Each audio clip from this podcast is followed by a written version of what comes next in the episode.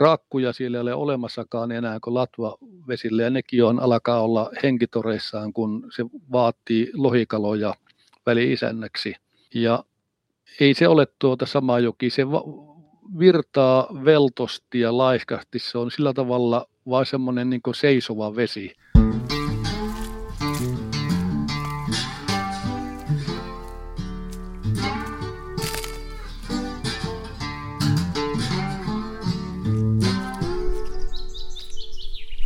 Moi, minä olen Matti Tieaho ja tämä on Saappaat jalassa. Mun jututettavana on mies, joka, joka tuntee Kemioen historian ihan alusta saakka. Oikeastaan voisi sanoa niin, että niin paljon kuin Kemioessa on vettä virrannut viimeisen tuhannen vuoden aikana, niin se kaikki tieto, mikä, mikä se virta on mukaansa rannoilta näinä vuosina ottanut, niin, niin se on sitä dataa, joka on kaikki Tapani Niemen hallussa. Tervetuloa Tapani. Kiitos ylisanoista. Hei, ajattelin, että puhutaan kemioista tänään siksi, että, että nyt kun me eletään helmikuuta, niin tuossa on Taivalkosken voimalan ohitus uomasta vaelluskalamiehet nostanut tällaista äläkkää, että, että ohitusuoma tai tekninen väylä, miksi sitten kukakin sanoo, niin ei ole riittävä. Sä oot mies, joka tuntee kemioen alusta loppuun. Oletko seurannut yhtään tätä keskustelua?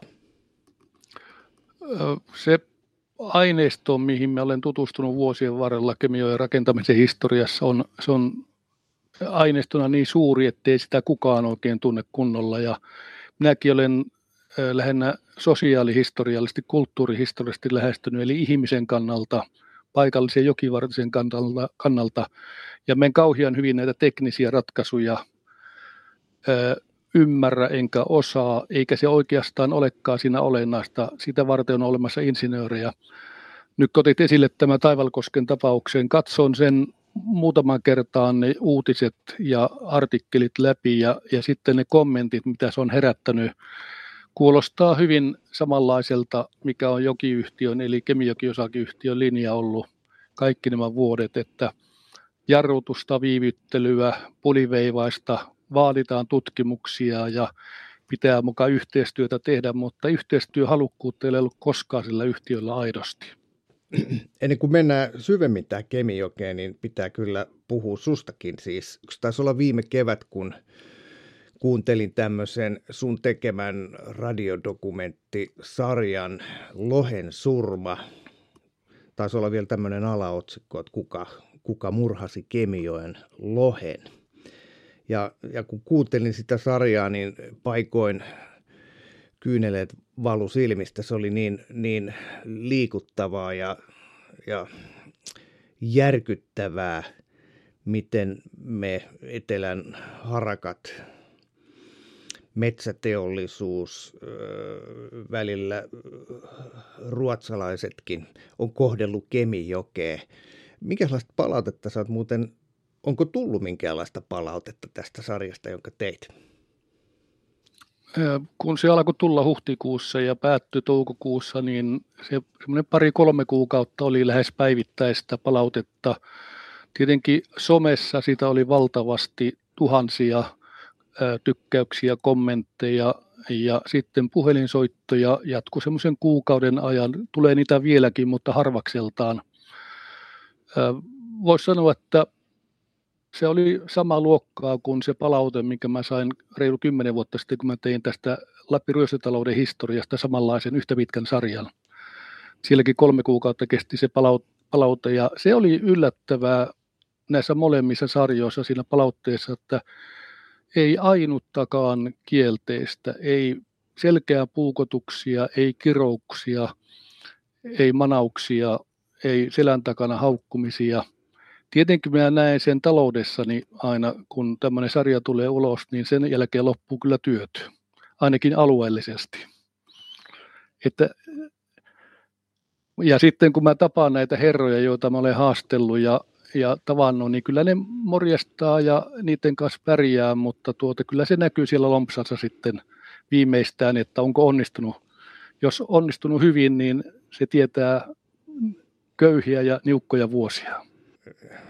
Korostan taas tätä, että mä oon tämmöinen etelän harakka ja mäkin lähetin sulle varmaan jonkun viestin heti sen jälkeen, kun olin sarjan kuunnellut.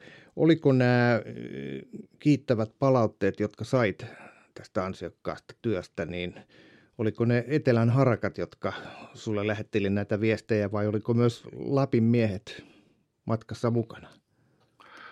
No tuota, sekä että sillä tavalla, että ää, tietenkin kun mä olen elänyt monta elämää, mulla on toimittajana ja opiskelijana ollut aikanaan omat kaveriporukat ja sitten kun mä oon tehnyt tiedetoimittajan hommia, niin mulla on ympäri maata ää, eri paikoissa ystäviä, tuttuja ja etelästä tuli erittäin vilpitöntä ja, ja, ja hyvin semmoista sisältörikasta palautetta, että se ei ollut vain, että tykkään tai en tykkää, vaan monet sitten kertoi oman elämäntarinansa. Muunkin professori, joka oli minun entinen opettaja niin yliopistossa, niin puhui kaksi tuntia siitä, että minkälainen oli hänen lapsuutensa. Ei hän ei ollut, hän on nykyäänkin vielä kalamies, mutta tuota, hän eli Jyväskylässä hyvin köyhissä oloissa ja saattako hän niin katkerasti muistaa sen, että miten köyhiä käytettiin hyväksi hänenkin nuoruudessaan.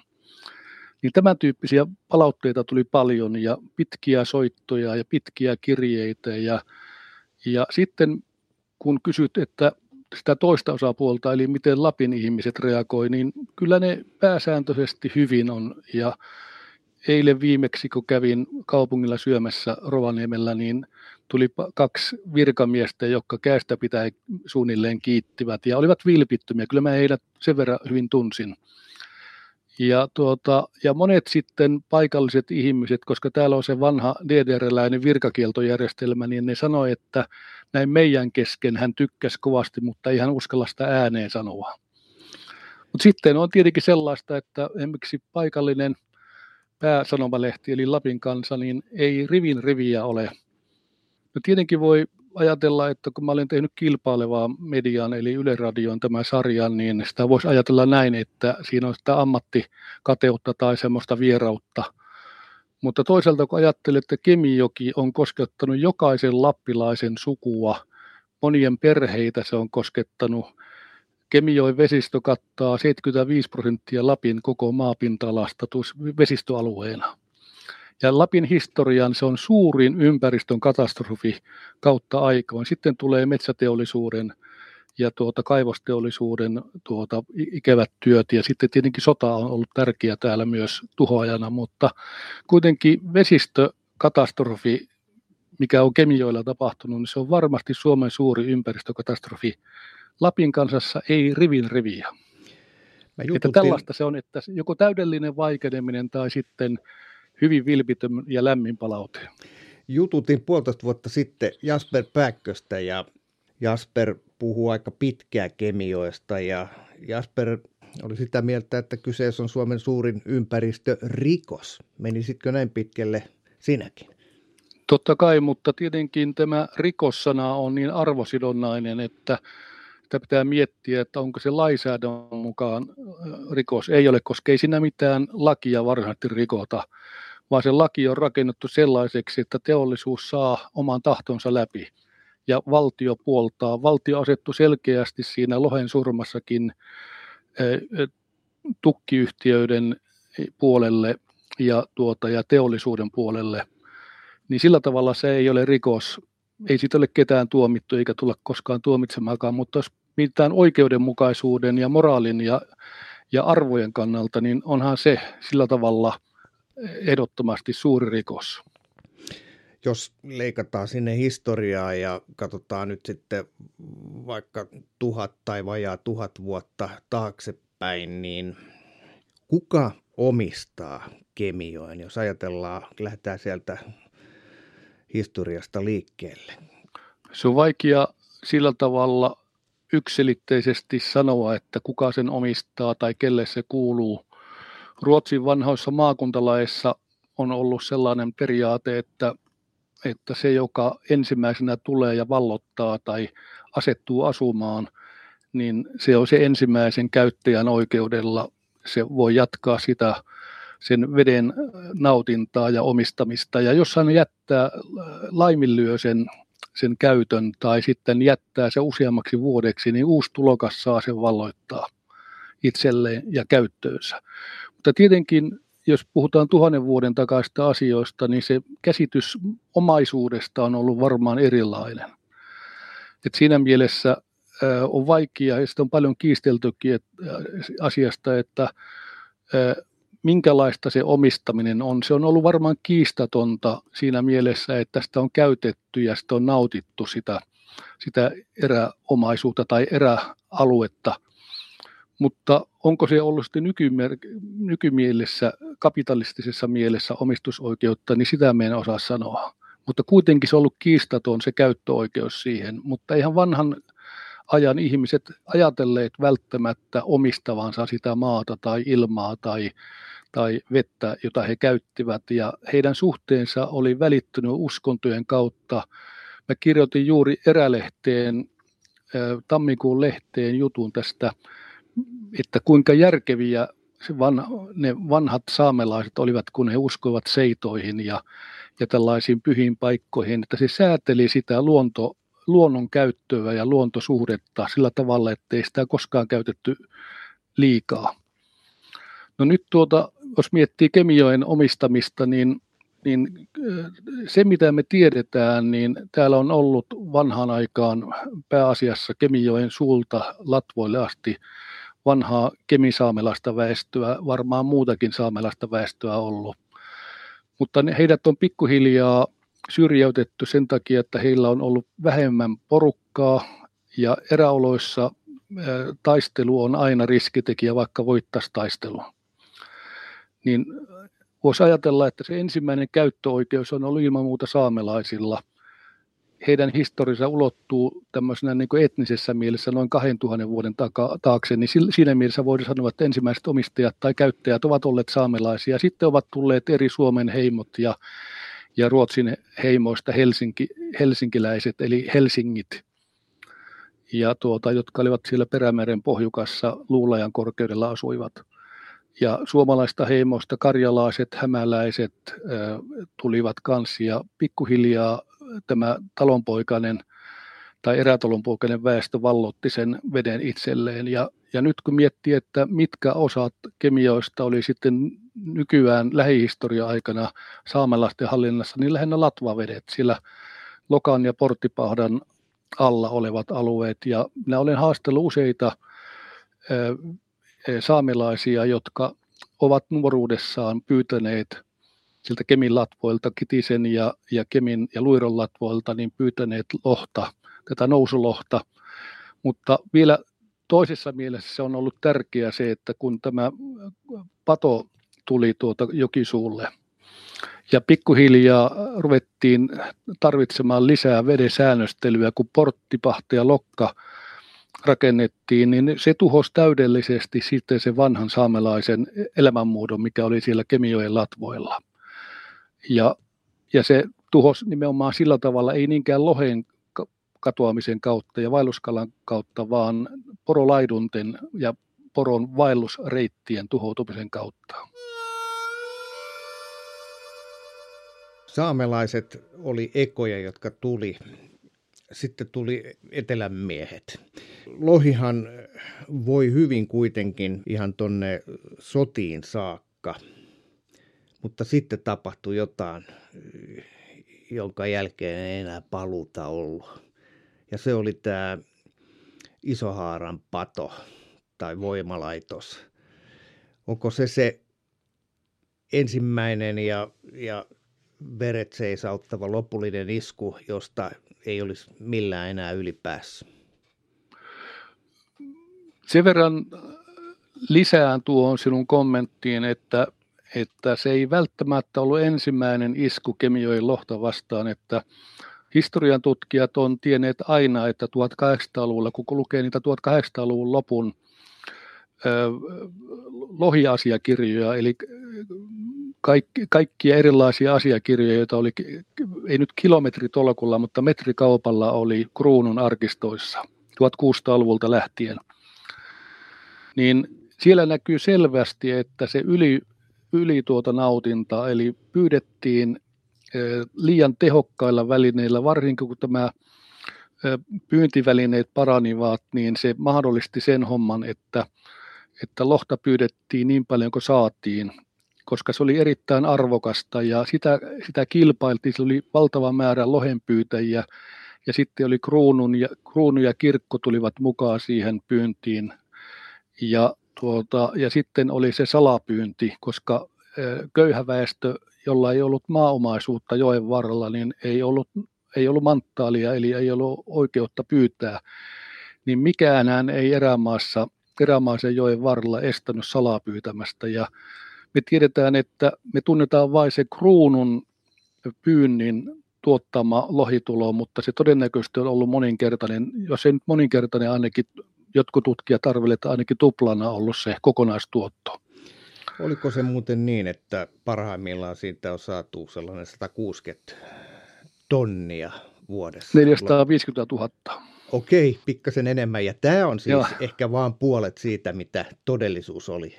sit no se on, sit on vaikeaa, se on arvuttelua, ja, ja, mutta jos miettii sitä, että kun jokivarsi on nälkäisiä ja ahneita miehiä täynnä ja niillä on pyyntiveret kaikilla, mettän veret, niin onhan sitä pyydetty paljon, mutta täytyy muistaa tietenkin, että karsina padotti ja, ja jokiahan ei saanut koskaan sulkea, mutta, mutta tuota, kyllä se aika täyteen ahdettiin jokisuulla tuonne Rovaniemelle asti ja, ja tiedän, että Savukosken, Savukosken yläosissa siellä melkein Martinkylän yläpuolella, niin sielläkin oli lohipatoja, että siellä oli tuhansia pyydyksiä jokivarressa. Ja tuntuu käsittämättömältä uskoa tai vaikealta uskoa sitä, että se olisi jäänyt siihen para, sen parhaan vuoden kruunun tuototoon, eli 450 000 kiloa, että se voi kuvitella, että se on ollut, se on ollut tuota, todennäköisesti paljon suurempi. Ja nämä, nämä ylipyytäjät, niin nyt ei puhuta enää saamelaisista alkuperäisväestä, joka, joka aikanaan sen joen varren kansotti, vaan puhutaanko nyt sitten näistä etelästä tulleesta kalastuspaineesta, eli me Tietenkin se, että kun vanhan ajan yhteiskunnassa erämaa tuotti äh, turkiksia, kapakalaa, jota vietiin jo 1300-luvulla, on olemassa äh, asiakirjoja, jotka todistaa, että Pohjolan ja Lapin äh, kapakalaa, eli hauki kuivattua aikaa, vietiin Paavin hoviin tuonne Ranskaan, Avignoniin. Ja, tuota, ja sitten lohi jonka, jota tuli siis mielettömiä määriä lyhyen ajan sisällä, niin se oli valtava varallisuuden lähde. Ja kun suola oli jo otettu käyttöön ja savustus, niin sitä pystyttiin viemään helposti pilaantumatta Tukholman verokonttoreihin ja niin edelleen, niin sehän aiheutti hirvittävän, se on aivan sama kuin jossakin sanotaan, että siellä on kultaa mettät täynnä, niin se aiheuttaa hirvittävän ryntäyksen. Ja sama juttu on ollut Kemijoen lohen suhteen ja lohijokien suhteen täällä Pohjolassa, että se, tavallaan se asutus ja, ja se pyyntipaine on ollut erittäin kova. Ja sitten osa väestö, väestöstä, joka ei saanut pyytää laillisesti, niin se tekivät sitten salaa. Ja se salapyynti on ollut todella varsin mittavaa. Kultaryntäys on aina aika, aika nopeakin periodi historian kirjoissa, jos puhutaan vaikka Amerikan kulta, kultaryntäyksestä, niin oliko tämä Kemijoen lohiryntäys, niin oliko se joku pyrskähdys, joka, oli, joka, joka tapahtui johonkin tiettyyn aikaan ja kesti kymmenen vuotta tai jotain sellaista? Ei, kyllä se kesti koko tunnetun historian ajan. Asiakirjojahan ei ole juurikaan tuolta 1500-luvulta taaemmaksi, mutta tiedetään 1300-luvulta sen, että silloinkin se on kiinnostunut kruunua erittäin paljon, ja koska se oli varallisuuden lähde, ja kruunu eli alituisessa sotatilassa, ja, ja sitten 1500-luvulla, kun Kustaa Vaasa rupesi rakentamaan uudenlaista valtiosysteemiä, niin sehän osti asiantuntijat Saksasta ja, ja, ja soti velaksi, niin se oli täydellisessä, täydellisessä sinisessä sipissä koko ajan, niin sehän täytyy jostakin saada se, se kassa täyttöön. Ja se ensimmäisenä ryösti kirkon omaisuuden ja, ja reformoi samaan aikaan, eli otti siltä vallan, vallan tuota, aseet pois ja, ja, ja sitten sen jälkeen se alkoi, julisti 1540-luvulla, että kaikki erämaat kuuluvat yksin kruunulle. Ilman mitään muuta kuin ilmo, ilmoitusasiana ja, ja siihen kuului myös nämä tuota kruunun lohenpyynti yhtenä osana sitä hommaa. Ja, ja tietenkään ei voi sanoa, että se olisi mikään yksi pyrskäys, vaan se oli joka vuosi lohen nousun aikaan tuolta jäitten lähöstä tuonne heinäkuun loppuun, joskus jopa syyskuullekin asti, niin siellä oli porukkaa. Ja kyllähän nykyäänkin näkee, että on, on miehiä, jotka pakkaa perhovehkeet ja, ja tuota eväät mukaan ja lähtivät sitten tuonne Nuortioelle tai jonnekin Tenolle kuukausiksi, niin ei se tilanne ole ollut sen kummempaa. Silloin oltiin vielä täysin riippuvaisia kalastuksesta ja metsästyksestä. Et siinä mielessä niin se on ollut joka vuotinen vaellus ja, ja sitten osa väestä jäi asumaan sitten Eräjärvien rannoille, osa jäi asumaan Kemijoki Kemijoen läheisyyteen ja näin syntyi nämä, nämä Alakemijoen asutuskeskukset ja siellähän tuli oikeastaan Saksasta asti porukka, että siellähän on saksankielisiä paikanimiä vieläkin olemassa. Et jos, jos Kemijoki oli alun perin saamelaisten aluetta, niin sitten tuli etelästä miehittäjät ja jos mä nyt leikkaan sieltä sitten tästä, kun, kun maa on tavallaan otettu toisilta, niin sitten kun menee tarpeeksi aikaakin, kävikö sitten niin, että nämä etelän miehet, jotka, jotka oli tottunut hyvään elämään kemioiden varressa, niin tuli sitten, joutui itse myöhemmin uhriksi, kun sitten joki parotti ja alettiin tehdä sitä sähkövoimaa. Oliko tämä tämmöinen pitkän ajan paradoksi? Joo, mutta tuota, nyt täytyy, minä pohjoisen ihmisenä menisin helposti lankaan puhumalla etelänmiehistä ja lapinmiehistä. Nimittäin tuota, siinä hyvin äkkiä tulee sellainen ajatus, että ne yksilöt on jotenkin syypäitä ja, ja, ja, tuota, ja etelänmies on erityisen ahne ja paha.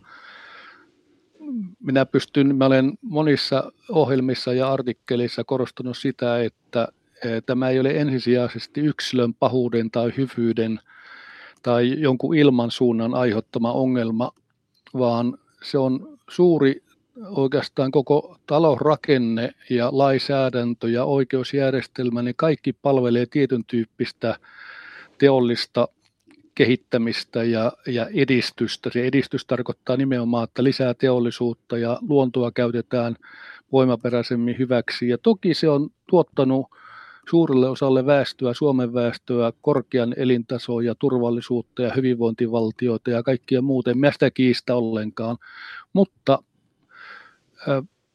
pitää miettiä, että mikä hinta sillä on, että mi- mi- mihin kuntoon me ollaan tuota, saatu, saatu luonto tällä hetkellä. Ja jos ajatellaan, että kokonaisia eläinlajia tapetaan sukupuuttoon, niin se on pöyristyttävää ylimielisyyttä ja ja, ja se oli kuvaavaa on, että siitä oli kaikki samaa mieltä. Kaikki puolueet Lapissa olivat samaa mieltä, kaikki tiedotusvälineet oli samaa mieltä. Valtaosa Lapin väestöstä ja hulluja ne olisi ollut, jos ne olisi kieltäytyneet siitä, kun heille luvattiin sodan köyhyyden ja niukkuuden ja kurjuuden jälkeen, luvattiin säännöllisiä, säännöllistä työtä ja palkkaa ja Kekkonen lupasi vielä, että tämä on ennennäkemätön teollinen paratiisi tämä Kemijokivarsi, niin totta kai sen ajan ihminen ajatteli tällä tavalla ja siinä samassa koplassa oli etelän Lapin miehet ja naiset aika yksimielisiä. Olihan siellä soraääniä toki olemassa, mutta ne poljettiin jänkää hyvin äkkiä. Et siinä mielessä mä pikkusen vierastan tätä, että syyllistetään yksilöitä. Se ei ole yksilön pahuuden, vaan se, että me olemme suuremman järjestelmän osasia hammasrattaata niin kuin siinä Saplinin nykyaika-elokuvassa, mutta jotkut osaavat Piru Lauta käyttää valtiokoneistoa niin hyvin, että ne hyötyvät myös itse, niin kuin esimerkiksi Kekkonen. Niin Kekkonen, oliko Kekkonen Kemijoki osakeyhtiön hallintoneuvoston puheenjohtaja, vai oliko se tässä Pohjolan voimassa, joka rakenti sen, sen, sen Isohaaran voimalaitoksen sinne Kemioen suistoon? Mä en tuota, äh, osaa sanoa sitä, en muista sitä nyt. Äh, se menee pikkusen ohi siitä. Mä en oikeastaan Kekkosen syyllisyyttä tutkinut missään vaiheessa. Ehkä tässä kirjaprojektissa, mitä mä olen aloittamassa, niin selvitän myös Kekkosen niin sanotun Lapin ystävyyden, että kyllä se tietenkin, nyt täytyy kuitenkin sanoa, että kun me en halua syyttää yksilöitä, niin en halua syyttää myöskään sen, sen vanhan ajan, eli sodan jälkeisen ajan puolueitakaan, niin ne tekivät hyvässä uskossa ja silloin oli vahva nousukausi ja, ja teollistaminen oli, oli uskonto. Väki oli maallistunut ja, ja uskonto oli tehnyt liiton vielä teollisuuden kanssa. Ja puolueet oli siinä samassa liitossa valtion kanssa. Ja kun luvattiin työtä ja toimeentuloa, niin ihmiset usko, eikä ei ne osanneet ennustaa. Ei ne ymmärtäneet, että minkälaisia seuraamuksia sillä hommalla on. Ja Kekkon oli äärittävän taitava manipulaattori ja taitava poliitikko ja älykäskö mikä ja sivistynyt kaveri. Teki paljon hyviä asioita, en minä sitä kiistä enkä halua mollata hänen arvoaan, mutta, mutta jälkikäteen jälkiviisasti arvioituna, niin kyllä Kekkonen oli aika, aikamoinen ketku. Se kyllä osasi käyttää Lappia hyväksi ja, ja oman imakonsa ja oman asemansakin rakentamiseen. Tota, nyt en voi olla tätä sanomatta ääneen, kun katsoin tuossa tossa toisen Rovaniemen suuren pojan, eli Jari Tervon TV-dokumentteja, jossa, jossa pohdiskeltiin tätä äh, suomettumista. Mm, Tervo oli aika aika, aika poleeminen siinä sarjassa ja, ja syyllisti minut ja muut, jotka on tätä aikaa elänyt, että, että, tota, että, että saatanan suomettajat, mitä teitte. Musta on kiva, kuunnella, musta on kiva kuulla toisen Rovaniemelle asuvan kaverin puhetta, jossa, jossa sitten myös ymmärretään – nähdään, nähdään asiat sen aikaisessa valossa, eikä pelkästään jälkiviisaasti täältä niin kuin tulevaisuudesta menneisyyteen päin. Se on suurinta tyhmyyttä käyttää nykyajan ymmärrystä ja tietomäärää, ja kun tuntee sen, sen alkupisteen ja loppupisteen ja ne tapahtumat siinä välillä, niin sitten siirtää sitä omaa viisauttaa menneisyyteen ja syyllistää niitä ihmisiä siitä, että ne eivät osanneet ennustaa. Se on suurinta tyhmyyttä, mitä voi olla maan päällä. Olipa hyvin sanottu. Hei, nyt täytyy, kun Jari Tervo tuli mainituksi, niin mulla on sellainen mielikuva, että Tervo on Rovaniemen poikia, mutta sähän et, vaikka nyt asutkin Rovaniemellä, niin et ole Rovaniemen poikia, vaan oot jostain muualta Lapista kotoisin. Mä oon kotoisin Pelksenniemeltä, Pelksenniemen ylipäästä, joka on pari kilometriä siitä keskustasta kirkolta, niin sinne Savukosken suuntaan. Ja siinä mä olen aivan joen rannassa viettänyt lapsuuteni.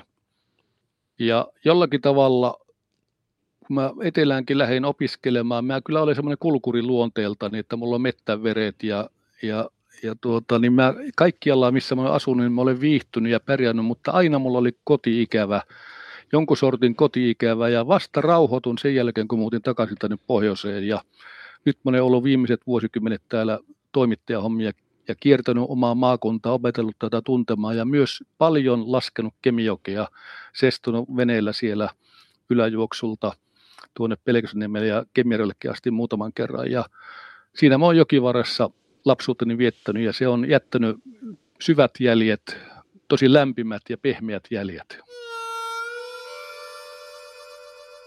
Se Kemijoki, jonka parissa sä oot kasvanut, niin on ollut jo suljettu järjestelmä, eli Isohaaran patoon, patoon 46, 47. Eikö 47, 48?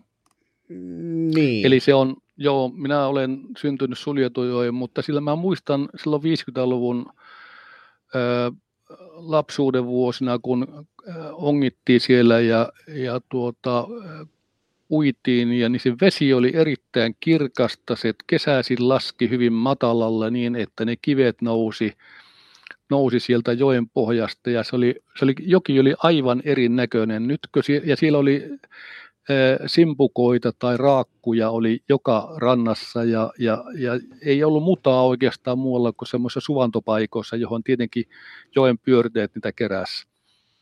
Onhan se ikivanha joki. Ja tuota, mutta tällä hetkellä se on sinne ylös törmälle asti, on se vesi, tuota, siellä on joskus puut ja pensaat jäävät veden alle, ja se on jotenkin kauhia rujon näköistä, kun siinä – menee rantaankin Pelkysenniemen korkeudella tai yläpuolellakin, niin se vesi on siinä niin pellos, se alkaa niin kesken pellon tai niityn. Että se on se heinä siellä joen veden alla ja, ja vesi on tummaa, sitä ei voi enää juoda niin kuin siihen lapsuuden aikaan.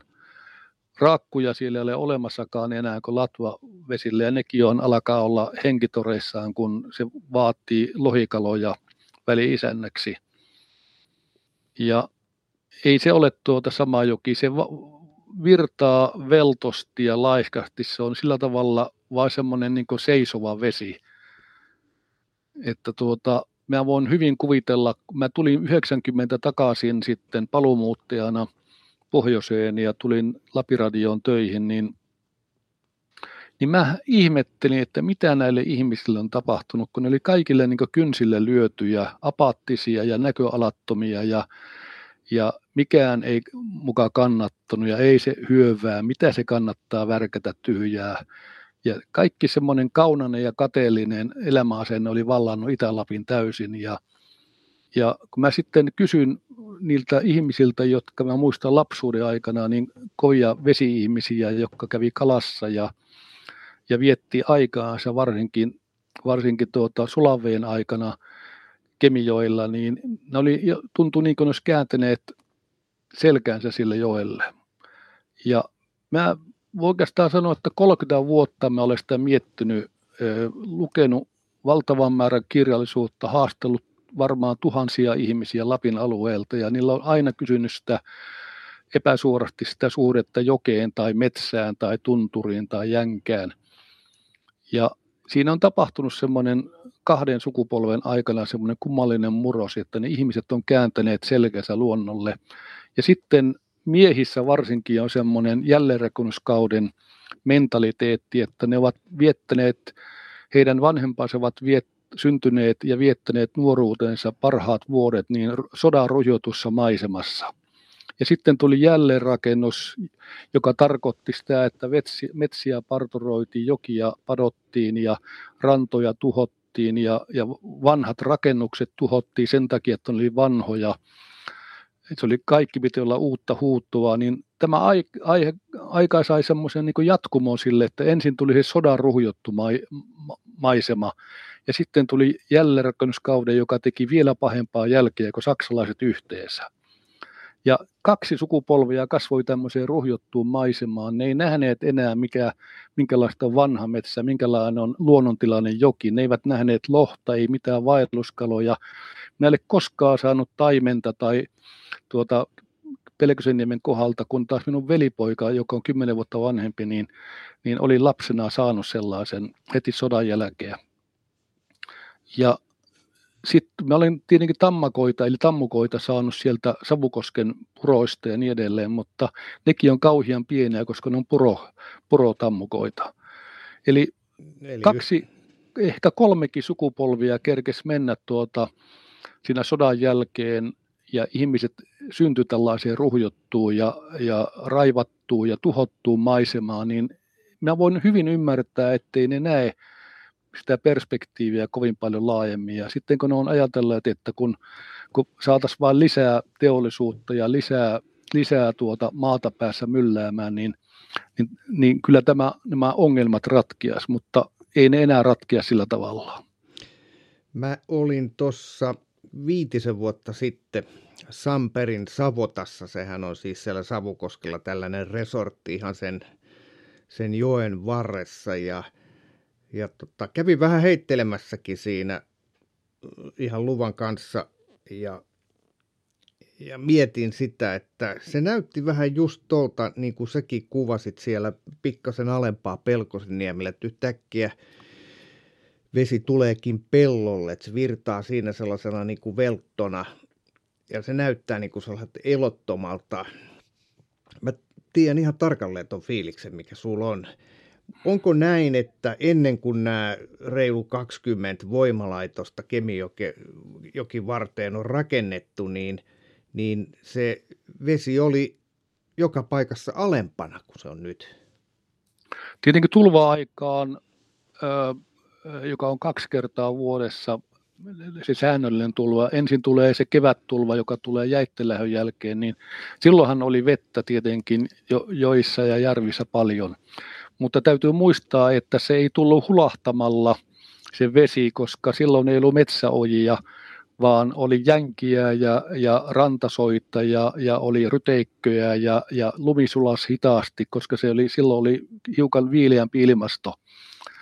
Niin se tuli vain semmoisena harvakseltaan ne suuret tulvat, että niitä, ne oli, se näkee siitäkin, kun lukee historiaa, että nämä suurtulvat on ollut suuria tapahtumia, melkein niin kuin suurmarkkinat jossakin jokivarressa.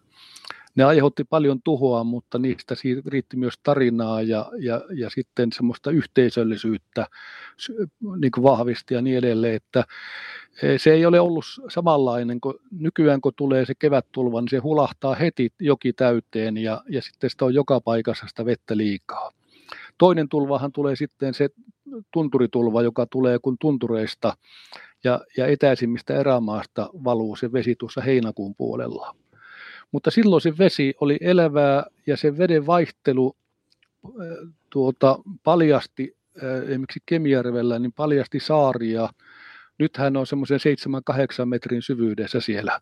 Mutta keväällä, kun se tulva laski, niin se, sieltä paljastui hiekkarantoja ja vesi oli kirkasta ja, ja sitten sinne nousi kalaa, niin se oli joka suhteessa elävää se, se joen vesi ja se oli puhdasta ja, ja se oli juomakelpoista ja, ja siellä rannalla ihmiset viettivät paljon aikaa rannolla. Naiset pesi pyykkiä ja lapset uivat ja räpiköivät vesissä ja opettelivat uimaa ja ja, ja tuota, sitten oli yökauet, oltiin kalassa. Se on sama kuin Tenolle, kun menee nykypäivänä, niin siellä turisti ihmettelee, että missä väki, että onko täällä tapahtunut ilmastonmuutos vai, vai tuota, kunta köyhtynyt niin, että kaikki on lähtenyt pois. Sanoi, että no menepä nukkumaan päiväksi ja herää yöllä, niin näet, että täällä on paljon porukkaa.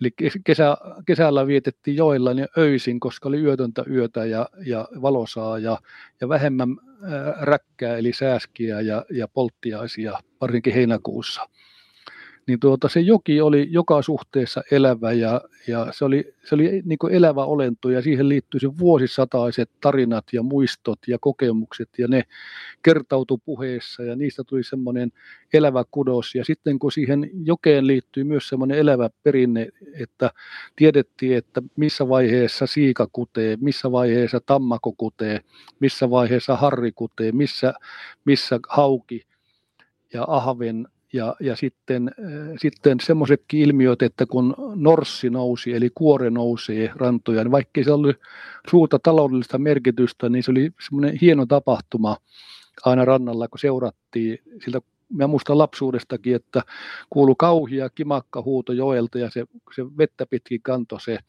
ääni, niin kuore nousee, norssi nousee ja mm-hmm. kaikki kylän penikat ja miehet ja naiset ryntäs rantaa, vaikkei sillä ollut mitään sun kuurempaa taloudellista merkitystä. Kuorehan... Eli jokaiseen vuoden aikaan ja jokaiseen tiettyyn hetkeen liittyy joku luonnon tapahtuma, joka viritti ne ihmiset ja, ja se oli koko ajan semmoista vuoropuhelua joen kanssa. Miten muuten on, sä puhut niin haltioituneesti Kemijoesta, että, että meillä kun on esimerkiksi näitä tämmöisiä nykyaikaisia uskontoja, jotka on keksitty sitten mikä milloinkin 2000 vuotta sitten tai vähän aikaisemmin tai paljon myöhemmin näihin nykyisiin muotoihin. Ja, ja meillä on tämmöisiä jumalhahmoja, joita rukoillaan ja muuta sellaista, niin mites noin iso, yli 500 kilometriä pitkä Kemijoki, Euroopan parhaaksi lohijoeksi aikanaan kutsuttu. oliko se tämmöinen, tämmöinen, miten mä sanoisin sitten, vähän niin kuin jumalallinen hahmo, oliko se sellainen, e, e, ei sille varmaan mitään uhrilahjoja annettu, mutta oliko se suhde, ihmisen suhde aikaisemmin Kemijokeen suorastaan uskonnollinen? Tuota, mä en sitä uskontoa, kun silloin kun me puhutaan uskonnosta, niin me tarkoitetaan näitä kirjauskontoa, eli kristinuskoa, islamia ja juutalaisuutta, ja, tai sitten näitä idän uskontoja, niin niillä on niin pitkä historia takanaan, että se on hämärtynyt se, miten ne ovat syntyneet aikanaan ja minkälaiset traditiot silloin taustalla, että kaikki varhaiskantaiset uskonnot, niin ne ovat jollakin tavalla kertoneet siitä elämänmuodosta ja elinkeinoista. Ja jos täällä pohjoisessa ollaan joka tapauksessa eh, niin kriittisissä äärioloissa, niin se ihminen herkistyy siihen siihen luontosuhteeseen aivan erityisellä tavalla, kun se herkistyy vieläkin. Minä olen hyvä esimerkki. Minä en ole riippuvainen luonnosta noin toimeentulon kannalta, mutta minä elän koko ajan symbioosissa sen luonnon kanssa ja se viimeisten luonnontilaisten hippujen kanssa. Ja taidat olla sinäkin samanlainen ihminen, että sinä herkistyt. Ja sanotaankin, että suomalainen mies, niin, niin se luonnon edessä ja koiran kanssa se saattaa puhua – puhua herkimmistä tunteistaan, mutta muille se ei niistä viitti pukahtaa. Ja jos mietitään tätä uskonnollisuutta tai ihmisen tämmöistä herkkää tunnesuhdetta ympäristöönsä, niin totta kai se kunnioittaa sellaista, joka elättää.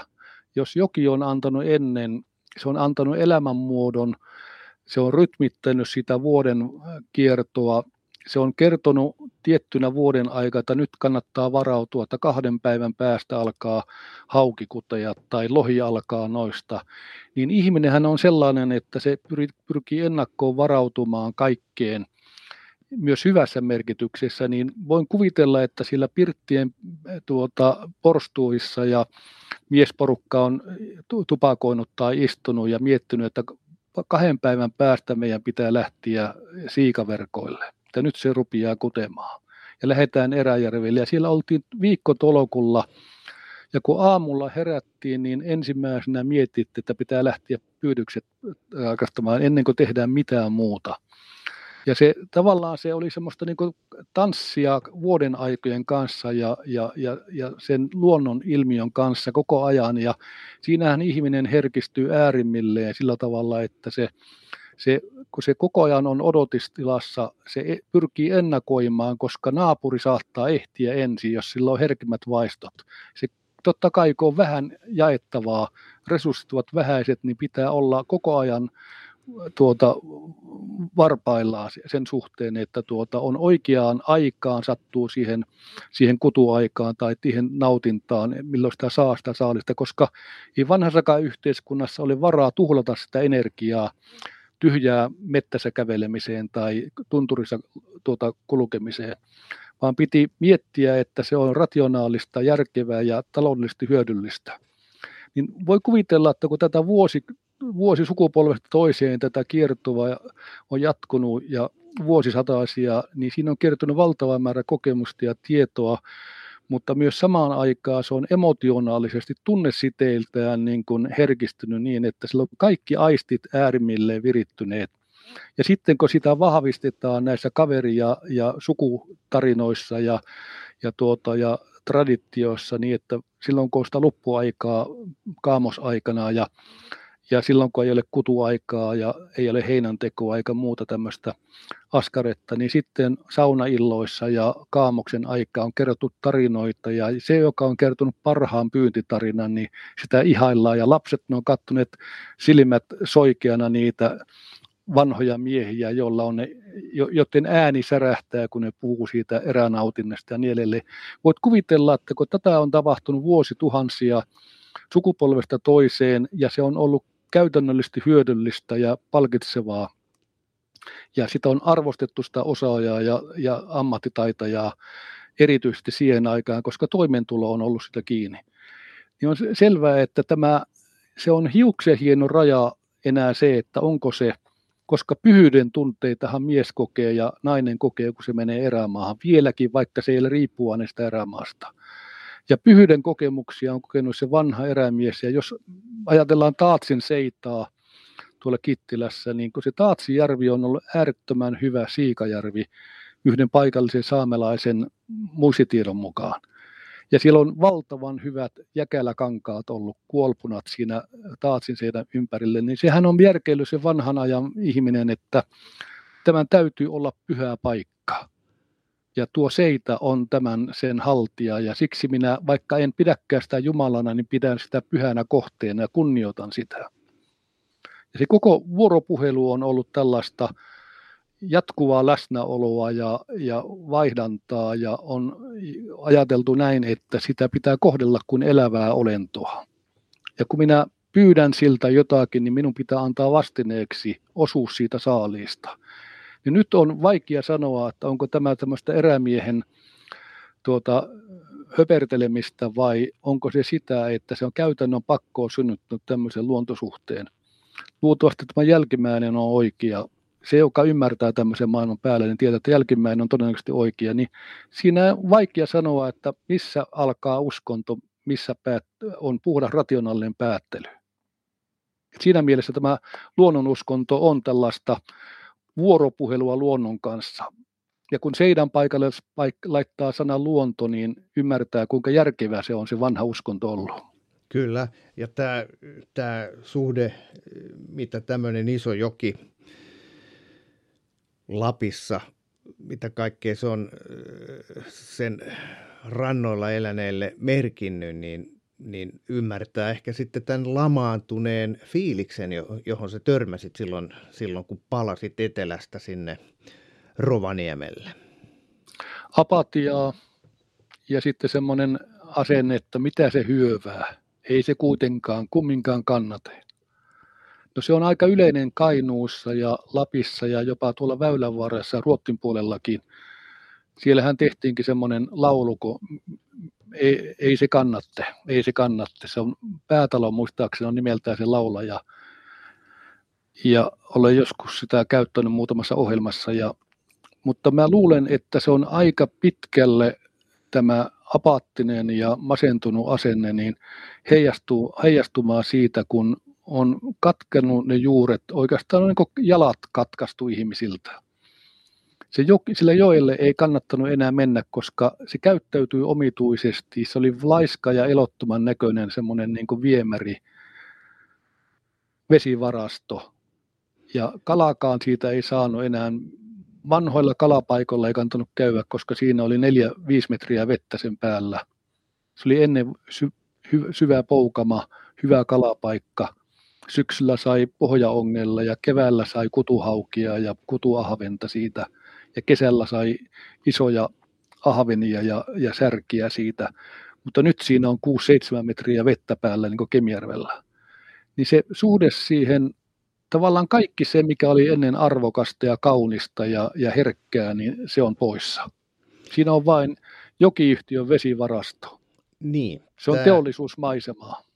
Tämä kaikki tämä patojen aika siis alkoi silloin heti sotien jälkeen, kun, kun menetettiin 30 prosenttia meidän koskivoimasta sodan takia. Mm, suomalainen metsäteollisuus vaati lisää sähköä, piti tuottaa, olla entistä tuottavampia ja, ja sitten nähtiin, että kemioissa siis valtava joki ilman, ilman yhtäkään voimalaitosta. Ja sitten rakennettiin se Isohaaran voimalaitos – oliko se nyt sitten 48, kun se kytkettiin verkkoon ja 49 taisi olla sitten niin kuin lopullisesti valmis. Mutta onko se sellainen kohta, jossa kaikki muuttuu? Kun puhutaan lohen surmasta, niin oliko se, tostako se lähti? Unohdetaan se ylikalastus. Joo, sehän ei, se ylikalastus ei tuhonnut kalakantoja ja se sai sentään vapaasti liikkua, vaikka sitä verotettiin aika rankasti. Se talonpoikainen pyynti on joidenkin mielestä ollut aika, aika rujoa hommaa. Mutta kyllä se tietenkin se, että kun se kala ei pääse enää kutemaan ja, ja se vuotuiskierto katkaistaan kolmelta kalalta. Se ei ole ainoastaan lohi, vaan se on meritaimen ja merisiika myös, joita minun haastattelujen mukaan yläjuoksulle asti tuolla kemioilla sitä on pyydetty myös taimenta ja siikaa. Mitä tarkoitat yläjuoksulla? Tarkoitan Savukosken, sinne mennään lähemmäs sinne Ruvanojaa ja Ruvanojan korkeudellakin vielä, eli mennään Martilta vielä, eli Savukoskelta 20 kilometriä Martille ja Martilta vielä 40 kilometriä, niin on Rovala ja Ruvanoja on siinä 4-50 kilometriä sieltä tuota Martilta, niin jos muistan oikein, kilo, Lapissa kun kuljetaan, niin minä en koskaan ajattele sitä kilometreinä, vaan enemmänkin niin kuin puolipäivinä. Että siihen menee puoli päivää ja, ja kaksi päivää takaisin. Ja tuota, mutta siihen kysymykseen siitä kemiologiasta, kyllä se on ollut se strateginen piste, jonka jälkeen kaikki oikeastaan romahti siitä vanhasta elämänmuodosta.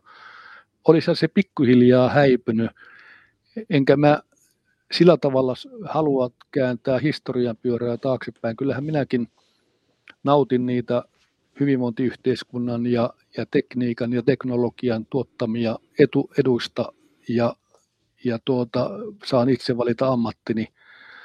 En minä sitä niin syytä, että te on tehty tiettyjä ratkaisuja, vaan se, että millä keinoin ja, ja millä härskillä tavalla se tehtiin. Skotlannissa lohi nousee edelleen padottuihin jokiin.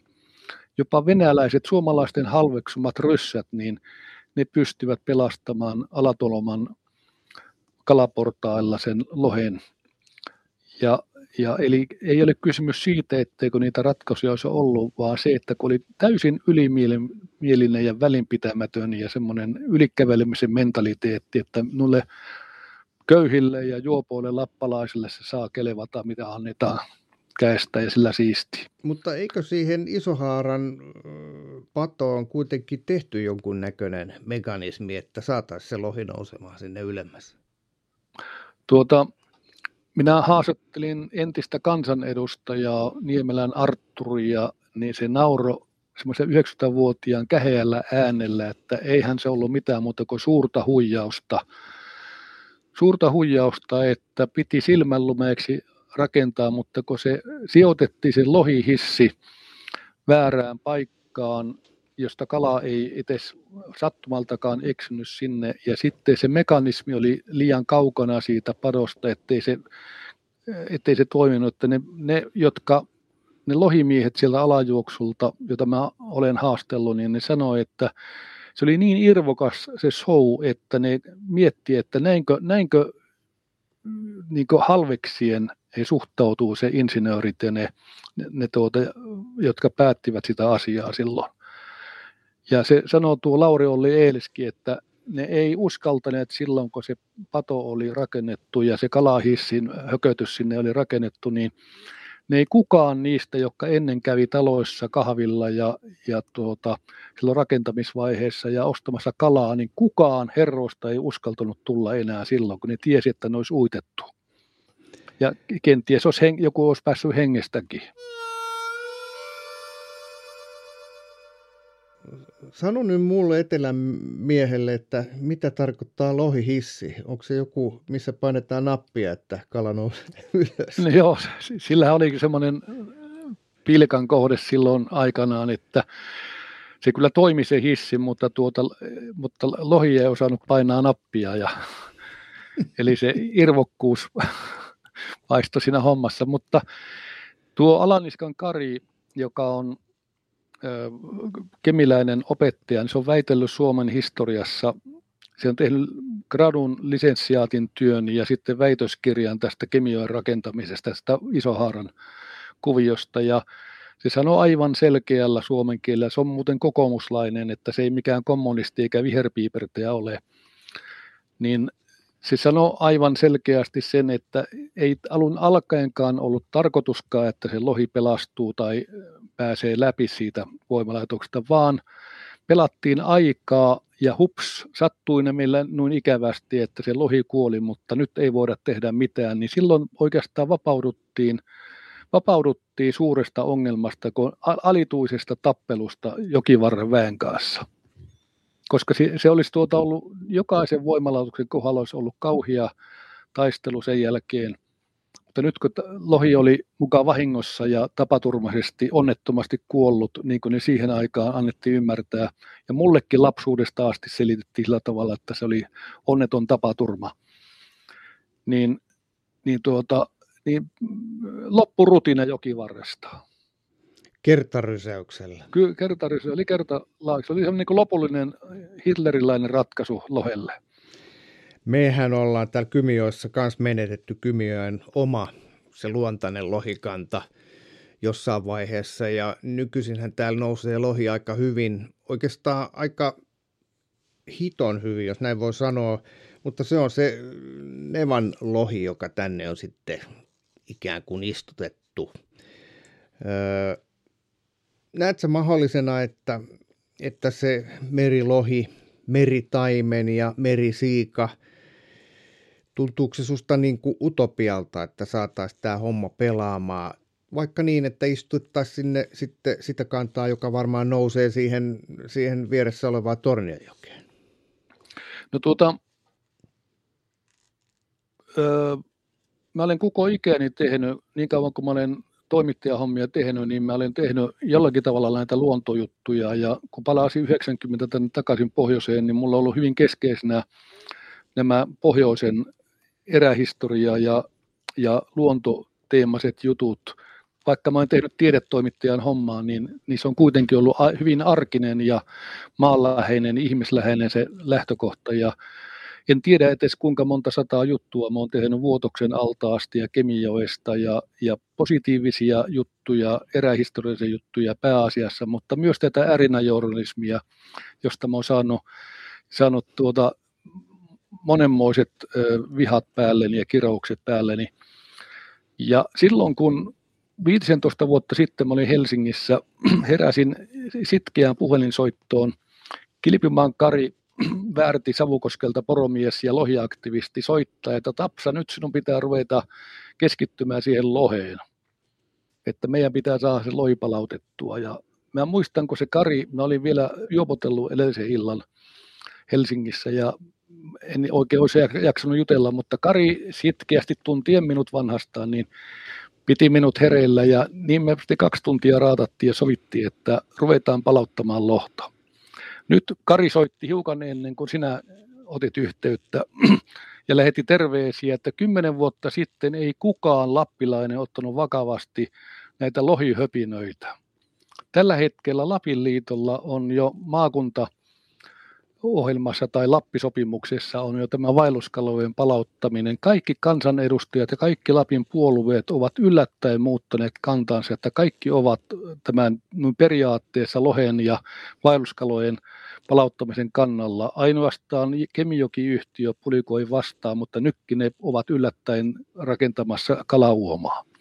Mutta tietenkin minä en ole sinisilmäinen, että uskoisin, että kaikki kääntyy onnellisesti niin kuin jossakin prinsessa Ruusunen sadussa, että nyt saadaan, saadaan tuota morsio ja, ja puoli valtakuntaa, vaan se on juonittelua, keplottelua, valehtelua, pettämistä ja tuota huseeraamista. Mutta vene ja juna kulkee vääjäämättä siihen suuntaan, niin kuin sanoin, että kymmenen vuotta sitten kaikki piti sitä aivan hölynpölynä. Ja mä muistan vielä kuusi vuotta sitten, kun mä tein 120 osaa sen lyhyt ö, haastattelujen sarjan Lapiradioon, niin tuottaja sanoi välillä mulle, että saataa sinä jatkaa sitä, kun sä omalla kustannuksella teet tuon homman, mutta tuota, eikö tämä jauhaminen jo riitä, ettei se lohi pala kuitenkaan sinun eliaikana. Mä sanon, että ei ole kysymys siitä, tässä on kysymys ihmisten niin kuin ajattelun kehittämisestä ja tiedon antamisesta ja, ja keskustelusta. Nyt on tilanne täysin toisenlainen. Minä uskon, että, että kymmenen vuoden päästä, nimittäin kun tämä pato, kun alkaa kevät, sohojoko kasaa patoa Kemijokeen, ja kun se paine alkaa kasvaa, se yleinen mielipide ja, ja maailmalla olevat vihreät ja aatteet ja, ja, ja sitten ihmisten paluu jonkunlaiseen henkisesti siihen luontoyhteyteen. Mitä enemmän se paine kasvaa, niin se pato alkaa tutista ja joku päivä lähivuosina tapahtuu rysäys, että jos se muuten, niin avin päätös pakottaa rakentamaan jokiyhtiöitä, ohitusuomat tai sitten se poliittinen paine käy niin kovaksi, että, että tämä rakennelma näillä, tällä Talebanin hallinnoilla sortuu. Ja, ja tuota, sen jälkeen tilanne on toisenlainen. Minä uskon vakaasti ja tiedänkin, että se on aika lähellä se aika, vaikka ihmisen mittakaavassa, yksilön mittakaavassa asiat ovat kauhean hitaita. Käykö tässä nyt vähän niin kuin pandemian kanssa on käynyt ihan lyhyen ajan sisällä koronan kanssa, että kun ihmiset ei pääse ulkomaille, niin ne, ne löytää, löytää Suomen. Mä tarkoitan sitä, että meidän on hirveän helppo, suomalaisten on ollut arvostella esimerkiksi Amazonjoen maastossa tapahtuneita luontotuhoja, mitä on tehty. Ja, ja itse asiassa nyt kun olen tässä kuunnellut teikäläistä, niin Kemijoki, sehän on ollut ihan samanlaisen tällaisen kolonialistisen riiston kohteena. Onko nyt tämän viimeisen kymmenen vuoden aikana suomalaisten silmät auennut, tämä homma pitää korjata myös kemian suhteen? No tuota, eihän se poista tätä kolonialismia. Valtio kehittää koko ajan uusia keinoja asioiden hyödyntämiseen. Ja toki valtava, valtio on hyvin tärkeä meille. Se on turvaa meidän, meidän monenkin toimeentulon, vanhuuden, terveyden, koulunkäynnin. Sitten meillä on rau, pitkä ajan rauhantila ja monia hyviä asioita, mutta samaan aikaan valtio toisella kädellä ottaa sellaisia omaisuuksia ja oikeuksia pois ihmisiltä ja käyttäytyy hyvin rujosti myös. Esimerkiksi tähän, mistä me ollaan nyt viimeisen runsaan tunnin ajan juteltu, niin se osoittaa sen, että valtiolla on myös pimeä puoli. Ja jos mennään historiassa taaksepäin, että pimeitä puolia on, ne on paljon näkyvämpiä. Mutta on totta, mitä sanot, että, että kaukaa olevia epäkohtia on helpompi kritikoida kuin se, että nähdä se omassa pesuessa ja omassa perheessä ne, ne paskalejat nurkassa. Mutta mä luulen, että jos se jäisi Lapin miesten, ennen kaikkea Lapin miesten, naiset ovat täällä paljon fiksumpia kuin miehet, niin jos se jäisi Lapin miesten varaan, niin muutosta ei tapahtuisi tuhanteen vuoteen, vaan täällä on semmoinen vanhoilliskeskustalainen satraappilauma, joka pitää kyllä huolen. Ja, ja sitten niin, niin lampaita nämä ihmiset, on turha puhua, että Lapin mies olisi mukaan rohkea, se onko lammaslauma, laisku, tuota, pelkureita ja, ja tuota, monetkin hyvin laisk, henkisesti laiskoja, niin niin näiden varaan minä en uskalla jäädä hetkeksikään. Minä luotan enemmänkin nuoreen sukupolveen, joka tulee etelästä ja nimenomaan nämä, jotka ottaa luontoasiat omakseen, ne ovat huolissaan ilmastosta ja ympäristökatastrofeista ja kaikista muusta ja, ja, ja se voi niin semmoisen kevättulvan vuoksen lailla tuota, niin ne, ne pyyhkäisee tämän, tämän pikkusen marginaalisen ryhmän nimeltään Lapin mies syrjään ja se jää historialliseksi oikuksi ja meikäläisen kirjoittajien tuota, irvaltavan kohteeksi. Mutta kyllä mä luulen, että, että se poliittinen ja, ja se henkinen julkisuuden paine, niin se on se tärkeä voimavara. Ja sitten tarvitaan sivistyneistöä. Toki täällä on valtavan fiksua väkeä.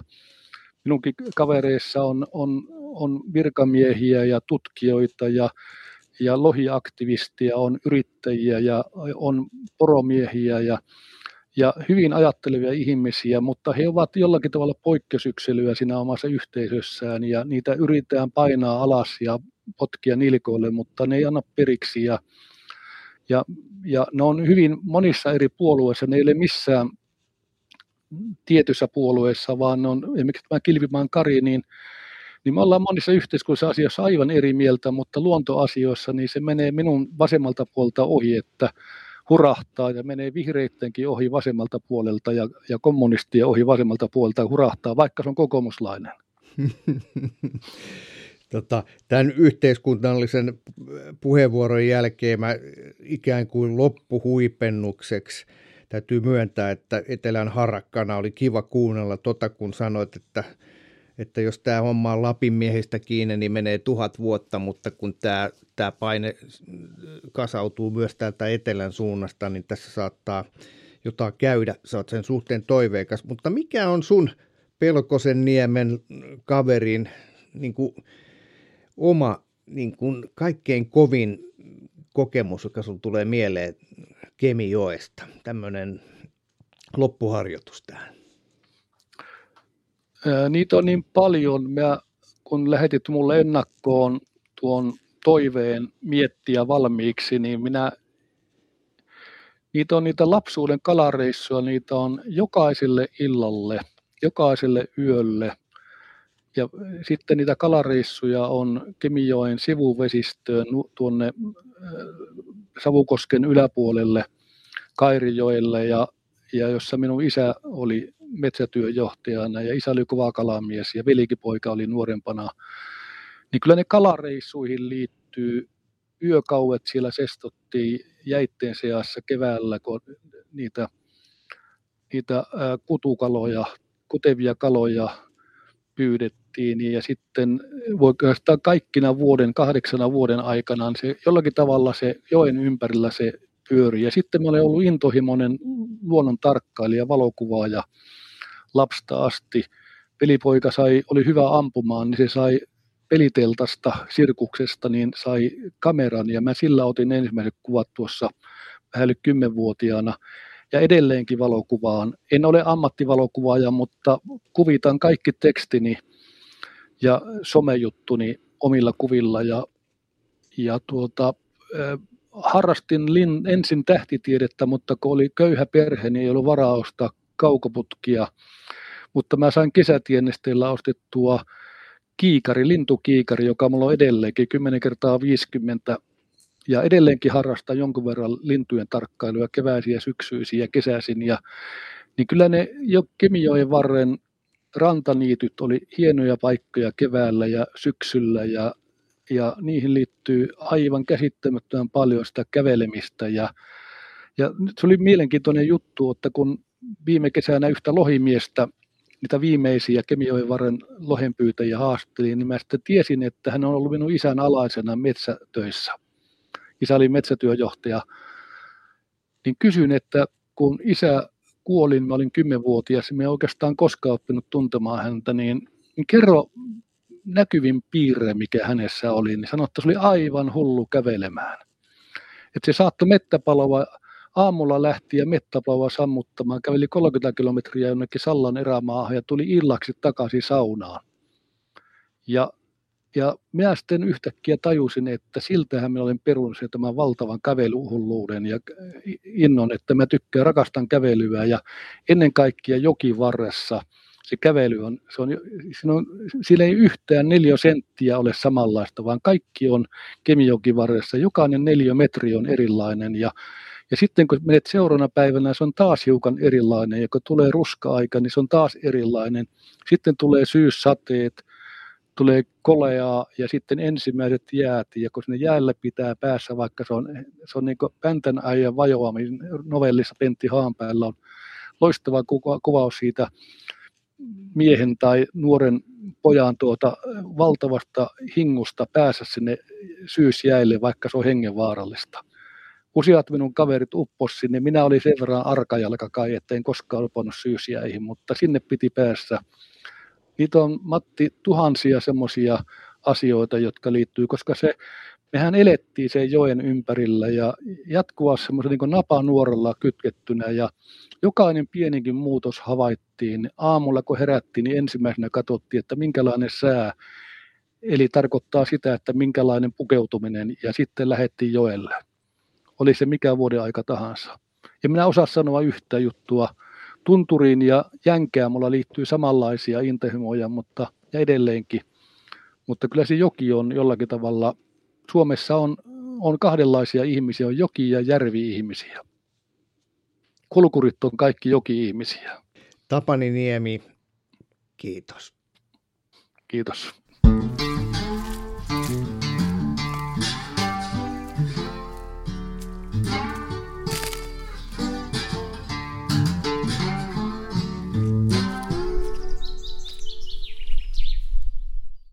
Tämä on Kouvolan Sanomien Saappaat jalassa podcast.